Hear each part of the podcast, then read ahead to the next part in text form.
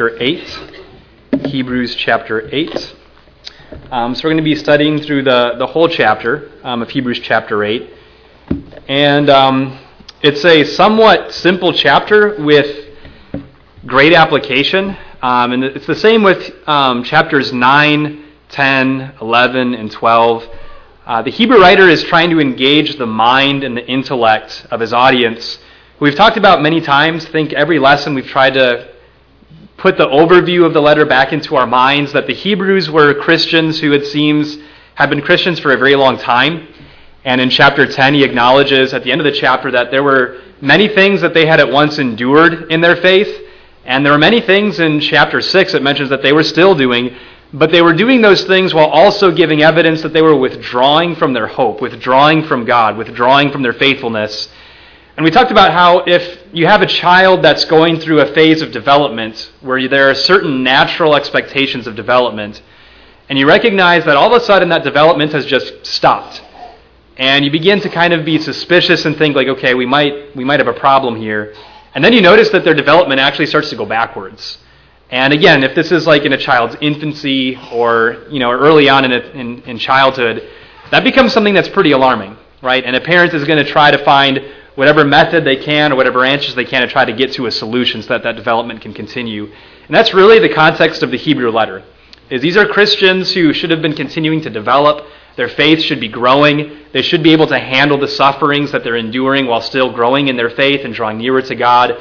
But instead of growing, they're withdrawing. And so it's like hitting that emergency button and trying to intervene and re engage them. And how the Hebrew writer, again, he does this is by vividly making comparisons that can very tangibly convey the nature of Christ's ministry in heaven so that they can continue to connect to this ministry that Jesus is fulfilling actively in the heavenly places.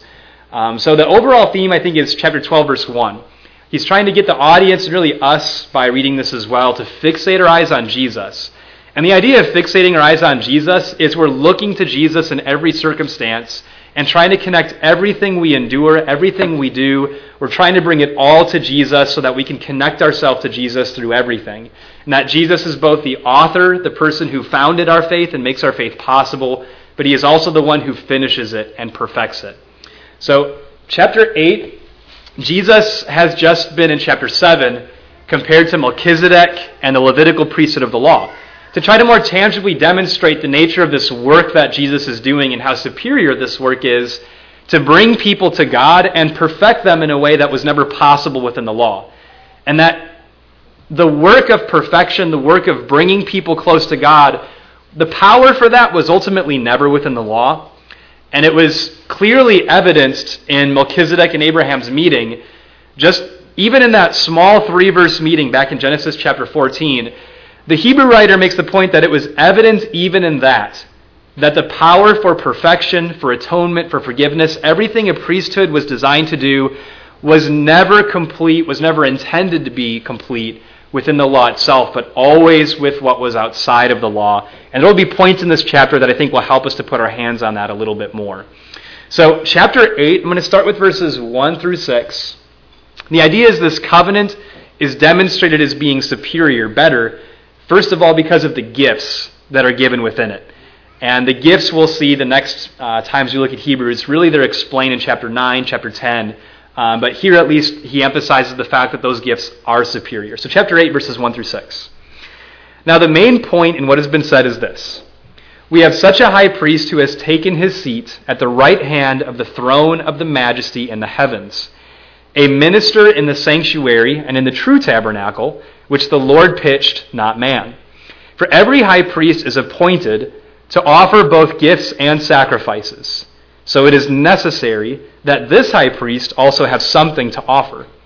Now, if he were on earth, he would not be a priest at all, since there are those who offer the gifts according to the law, who serve a copy and shadow of the heavenly things, just as Moses was warned by God when he was about to erect the tabernacle. For see, he says, that you make all things according to the pattern which was shown you on the mountain. But now he has obtained a more excellent ministry, by as much as he is also the mediator of a better covenant, which has been enacted on better promises. So there was a question that I asked, uh, I think it was in chapter 2. Um, the question at the end of the lesson we did on chapter 2 was you kind of think about Jesus' activity or even God's activity. Really, the question was is God more active now in our lives and in the lives of God's people, or was God more active in the Old Testament? And I think it'd be easy to think that God was actually more active in the Old Testament because we see him more directly intervening, right? We see God doing things very directly. We see him speaking to people very directly. And so it can be easy to think that that's the time when God was most directly involved. And maybe now, because we don't have God speaking to us like in our minds or to like prophets the way that prophets spoke in the Old Testament, and because God is not doing like direct activity, maybe God's taken a more passive role today. And I think the idea that chapter 8, 9, and 10 is really going to try to put into our minds is that everything about the law, really served as a testimony of greater things to help us to understand what we've received right now. How Jesus is acting as a minister in the heavenly places right now. So that we can connect with what Jesus is doing as our high priest presently and understand that work and connect to that work right now. The idea is Jesus is actually infinitely busier, infinitely more active now in the heavenly places in heaven itself rather than when he was on earth fulfilling his earthly ministry. So, two things just quickly on 1 through 6. First thing is sin separates us from the reality that God is in, right? So, really, there's a process of bringing us back to reality. And when we sin, we're choosing to set our value and set our focus on things that really are not within the realm of the reality that God is trying to bring us into. And so, all religion generally has some way of acknowledging that there's some kind of like greater reality that we're trying to connect to. And the idea is that Jesus ultimately bridges the gap between the reality that our sin has brought us into and the reality that God is trying to bring us into. Kind of like John chapter 14, when Jesus said, I am the way, the truth, and the life. Nobody comes to the Father except through me. The idea is Jesus is acting as a bridge to bring us back to reality. And in verses 1 through 6, one of the things that's portrayed about that reality, this is really the second thing, is that everything in the law was not meant to be that reality. But everything in the law was meant to be a testimony, or like a shadow, as it's called, of these greater realities that exist now that we can understand now and interact with now. So in verse 4 and 5, he mentions that everything that they had on earth in the old law really served as a copy of things in heaven. And verse 5, you can actually see that Moses was actually told about that very directly in Exodus chapter 25, verse 9, when he was told to make everything after the pattern that was shown him on the mountain, right? Maybe a way to think about this a little more, again, a little more tangibly, um, is thinking about children using toys that are imitations of things adults use. So, like, you know, I just spent some time um, living with Mike and Suzanne, and Corey, well, Corey and Ella, I guess, have like a toy tool set. And they have like a toy little kitchen thing, right, where they have like plates and play foods. You know, and kids oftentimes will play with, play with like Tonka trucks and play race cars. Kids will have like toy cell phones that make noises and all that, and they might even like talk to you and pretend like you're having a conversation. But we acknowledge that those things are just, that's all they are, they're just toys. And the reason why kids have such interest in those things is because they see how important it is and how those things are used by adults. So, like, the reason why a child is interested in a toy cell phone is because they see adults using cell phones all the time. The reason why a toy car is interesting is because they, the way they see cars being used by adults. The reason why a toy tool set is interesting is because of the real tools that are used for greater purposes. Now, I'm not going to trade my iPhone for like a children's toy phone, right? I'm not going to trade my car for a child's play car. Because once I grow up and I have the capacity to interact with the real substance of that, I'm no longer interested in the plaything, right? And that's really like the law. Again, the law was meant to serve as a testimony to point people to these realities. And the Hebrew writer is going to get into the fact that the law itself, on its own, was never the means by which people were actually drawing close to God. And it was never the means by which people were getting forgiveness of their sins on its own merit. Not that people in the Old Testament couldn't receive forgiveness, it's just that that forgiveness was never based on the sacrifices themselves within the law. Hebrews chapter 10 is going to make the point that the blood of bulls and goats could actually never take away sins, right? So the law was meant to testify to greater things, but also we'll see in verses 7 through 13, the law was also by its insufficiency to meet our greatest needs in relation to God. The law also testified to the depth of our need for greater things, since the law on its own could not meet those needs.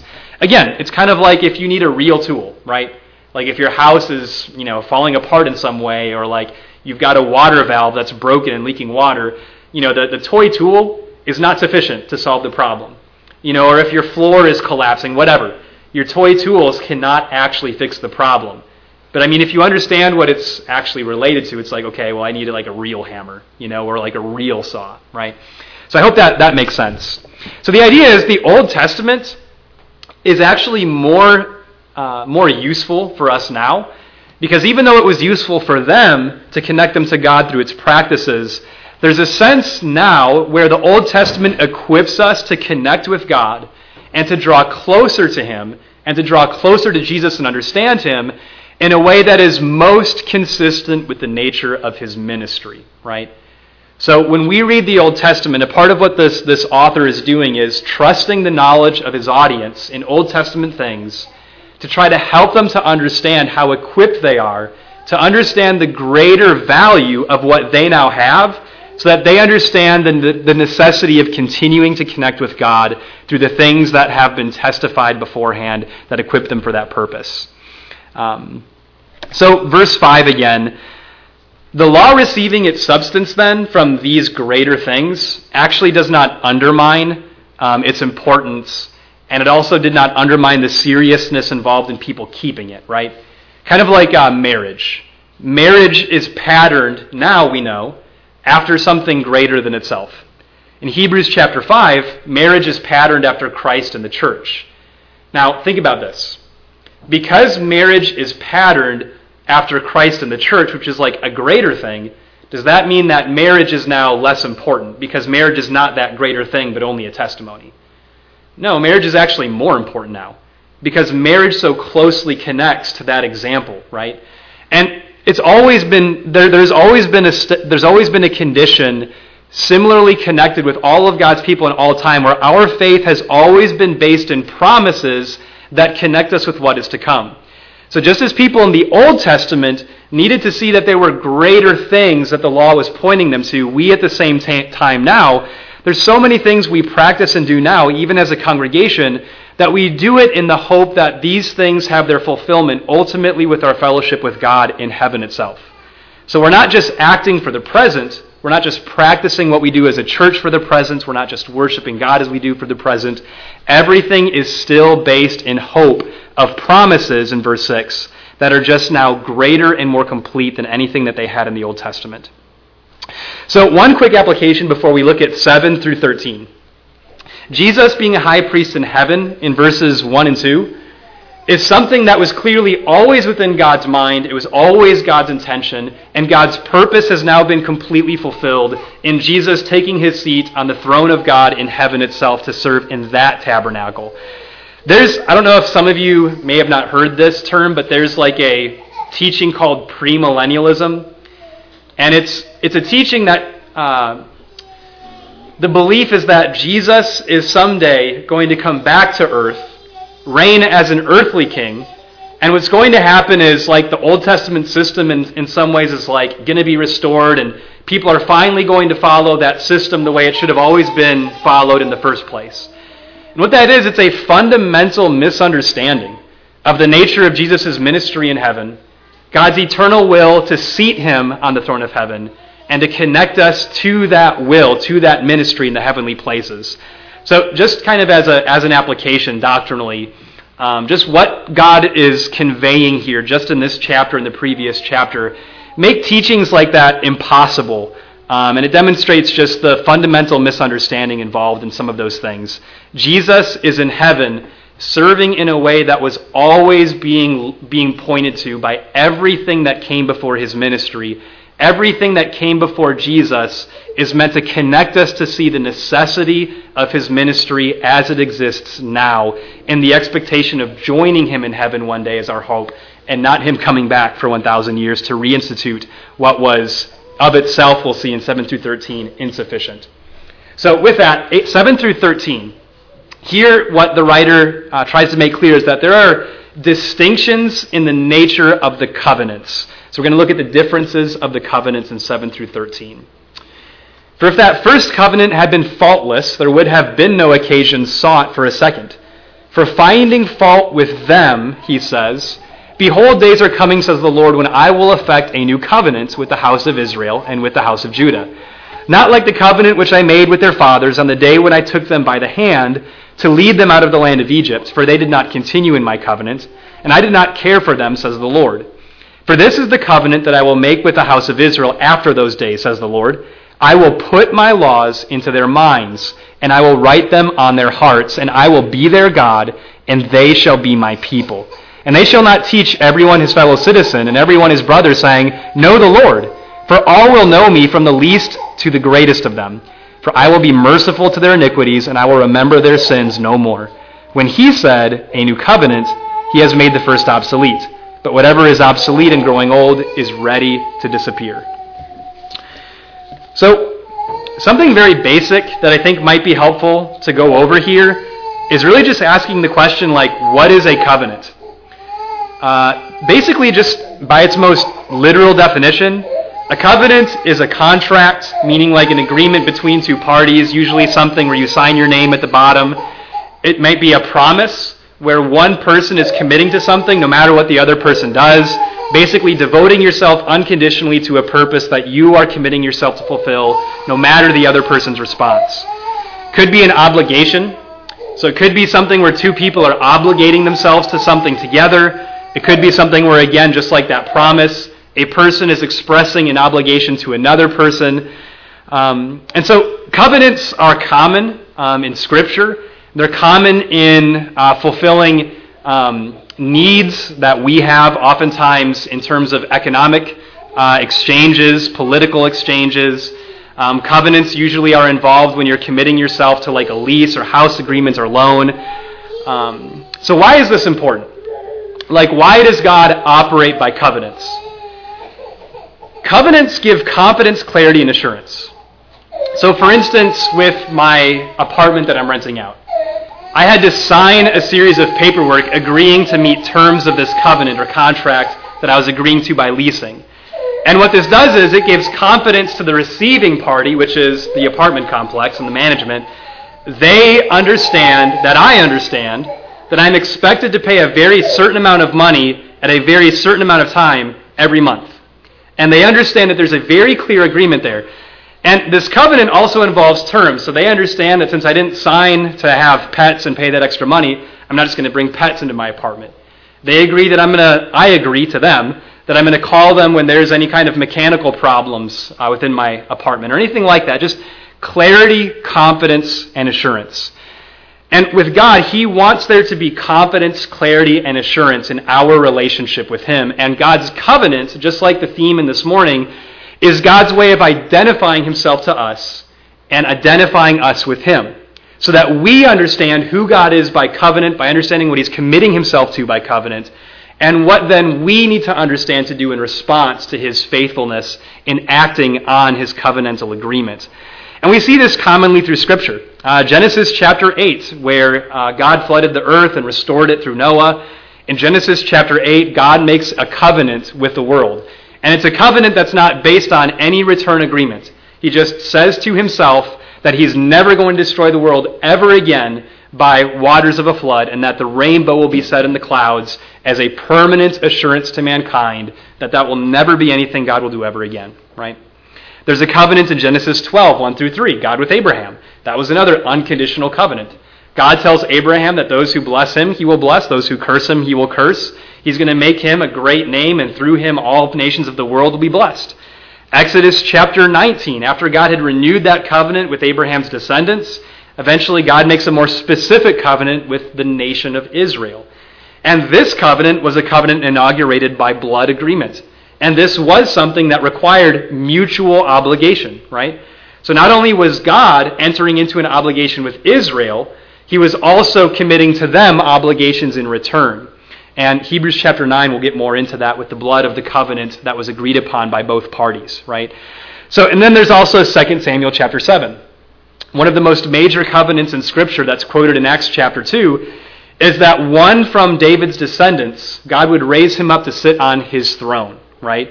And that again, it's another covenant that God is making with David that God fulfilled, and he gave the obligation on their part to be faithful to him in response to that covenant.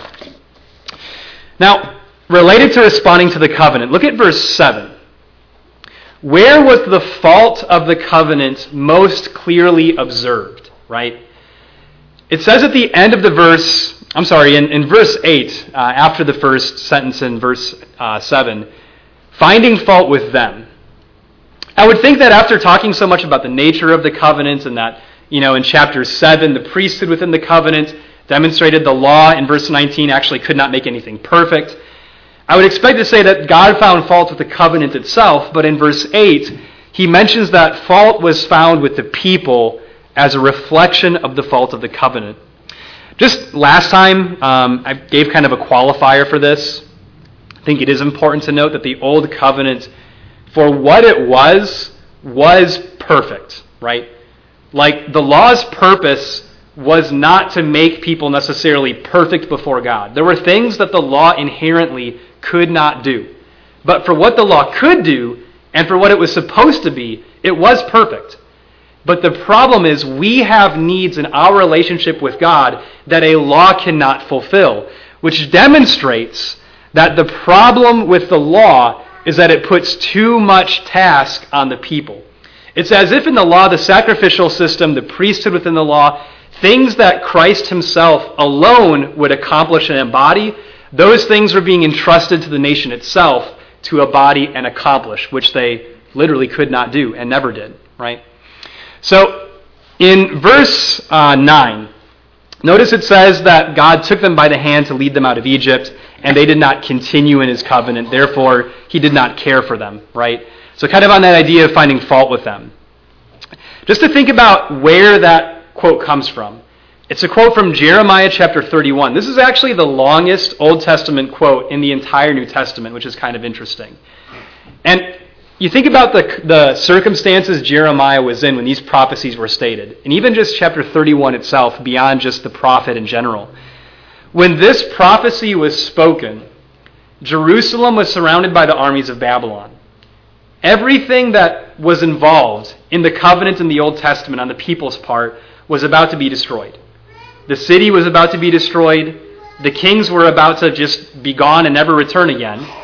The priests were about to be scattered in the nations that they couldn't perform their service. The sacrifices, then, obviously, are not going to be possible to make. The building of the temple, the most holy place, the holy place, all of that was about to be destroyed. So, if there was ever a time where the fault of the covenant was evident, that was the time. And it seems like in verse 13, the point is that when God said that He's looking for a new covenant, it's very apparent that the old system of things is on its way out. And that the rest of the history of Israel is going to be based on God seeking that second covenant out, right? Which is obviously what's fulfilled in Jesus. But again, getting to the fault of the people, you see this pattern of disobedience in the Old Testament. You see it when Moses even went up in the first place to receive the law from God. They made a golden calf and had forsaken the fundamental agreements that they had made with God before that. You remember Nehemiah chapter 9 in our Bible study that when they came back from Babylon and were entering back into Jerusalem and the walls were rebuilt, they were hearing the law, and what in chapter 9 they had understood from the law is that they had a history of habitual disobedience.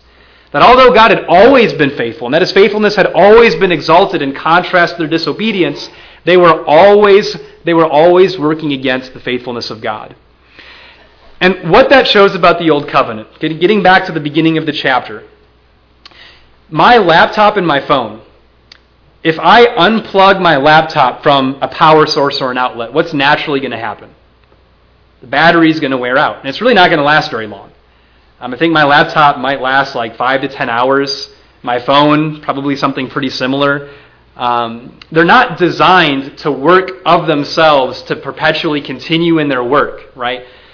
And with the Old Testament, when you see this constant disobedience and God having to do very direct things to, in a sense, like re energize the relationships that he had with his people, those were always God acting outside of the basic terms of covenant. It was God acting on his own outside of the covenant, in a sense.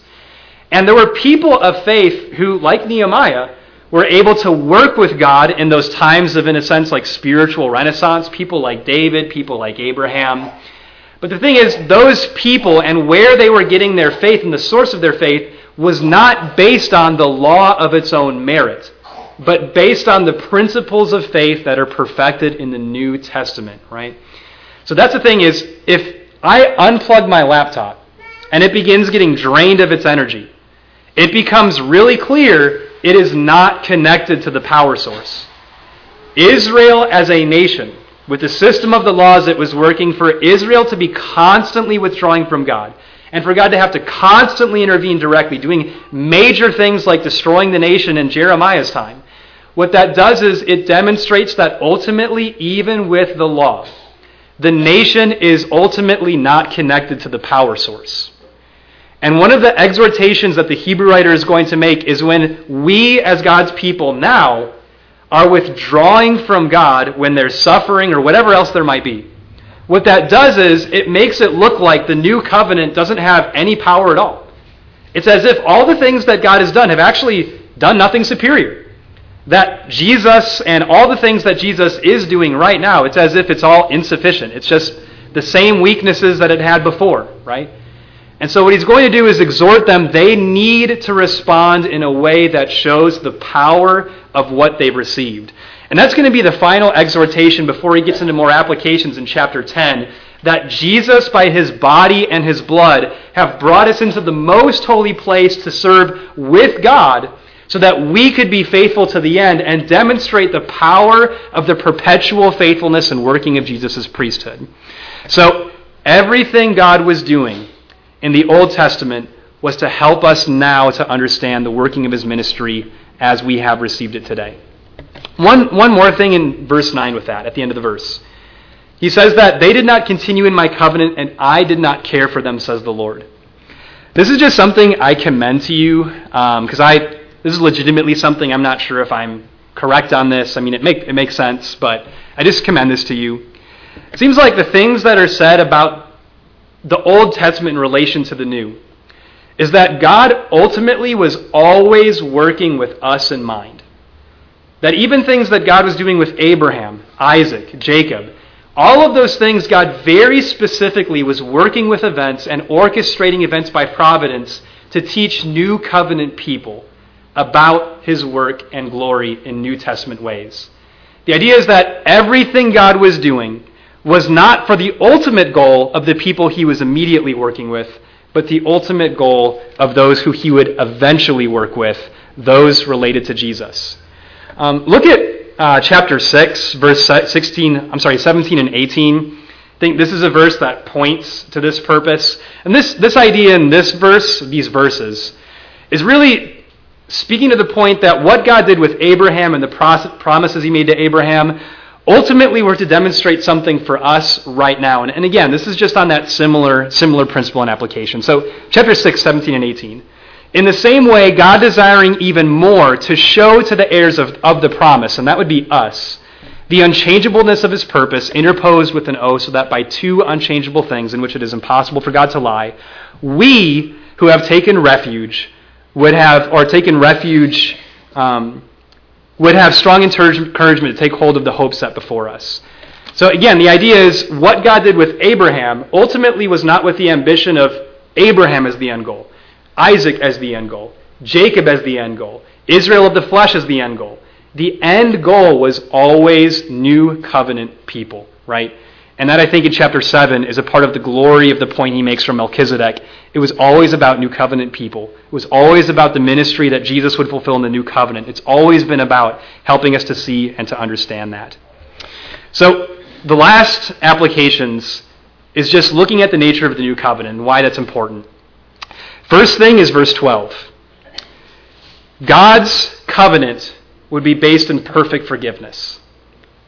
And the difference between the Old and New Covenant is what we're able to learn and what we're able to become because of the forgiveness we receive in Jesus Christ. That's going to be the central point of chapters 9 and 10.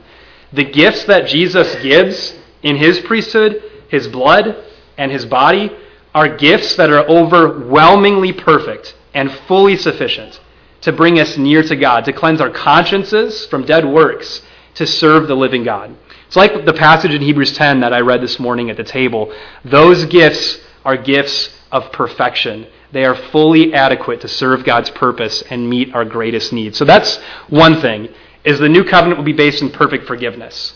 Verse 11. That addresses one of the most fundamental weaknesses and insufficiencies of the Old Testament. Why didn't people know the Lord in the Old Covenant? It's kind of unusual, right? Because they're God's people. But he says something different about the new covenant is people would actually know God, and they wouldn't just need to be ta- taught from scratch about God. How did you become, just kind of most commonly, a member of Israel, a part of the nation? It was by birth. And when you're born, obviously, like, you have no say in the matter. I mean, you're not thinking to yourself, like, well, I'm making the decision to be circumcised. I mean, those decisions are made for you, right? So you're inheriting things based on promises and works that are done beforehand, but ultimately, you're not inheriting those things because of any knowledge of your own. And the idea is in the new covenant, we responding to God's gospel and we choosing to voluntarily submit ourselves, the knowledge we have of our condition that compels that response is sufficient for us to know the Lord and to become, in verse 10, a member of his family. That in Ezekiel, we studied this uh, last year, Devin leading the study. One thing Devin pointed out um, and I think we noticed as we were just kind of progressively going through Ezekiel, is one of the most common things that God says in Ezekiel as he's pointing forward by promise is, They shall be my people, and I shall be their God. That God was going to create a new people with a new nature, a new heart, and a new spirit, and those people would finally be the people who would be called his children. So, forgiveness really undergirds all of this, that there's something about the sacrifice of Jesus that puts God's will, the perfection of that will, deep into our hearts and deep into our minds. And it brings us joy then to continue to serve God no matter what our circumstances are because of how his forgiveness gives us such a perfect knowledge of him, even outside of our circumstances. So in verse, um, verse 8, the beginning of the quote there, he's making this covenant with the house of Israel and with the house of Judah. I think another component of this covenant, because of the forgiveness that God would bring and how perfect that forgiveness is, the last application I want to make with this is the peace that this would bring between irreconcilable enemies. Remember in Jeremiah 31, the condition of Israel and Judah. These were pieces of the same nation, obviously, but these pieces had been irreparably separated.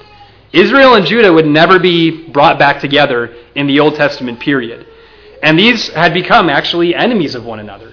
You see, when you read the Kings and the Chronicles, is Israel and Judah were constantly fighting against each other, and when Jehoshaphat tried to ally himself with Israel, that actually created even more conflict. That actually helped. It, it didn't help at all. Um, so I think a part of the covenant is because of God's forgiveness, there would be fellowship and reconciliation in a way never before possible. And you have to think like, we're a people at this congregation, just the members of the church. I mean, we're pretty different, right?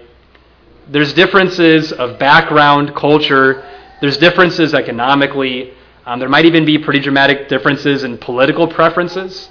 There might be differences that are pretty dramatic just in terms of personality. And there's all these things that can create like irreparable conflicts among God's people. But because of verse 12, and because of the way that God would show mercy, the way that he would put an end to sin and put an end to his remembrance of sin, there would be the ability to make repair and reconcile relationships that otherwise have no capacity to be reconciled.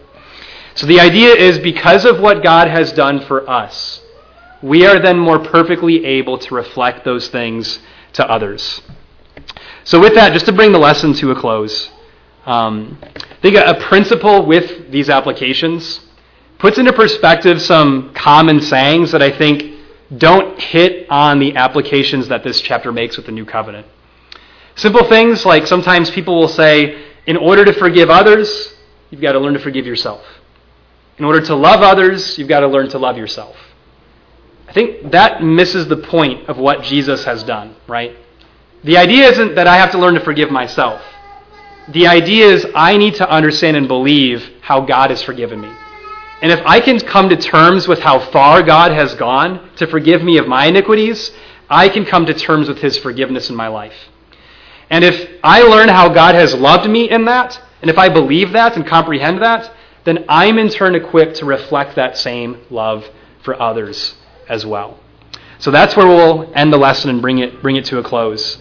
Um, but the idea is that God has given us a covenant to where we can know Him perfectly and share in perfect fellowship with Him.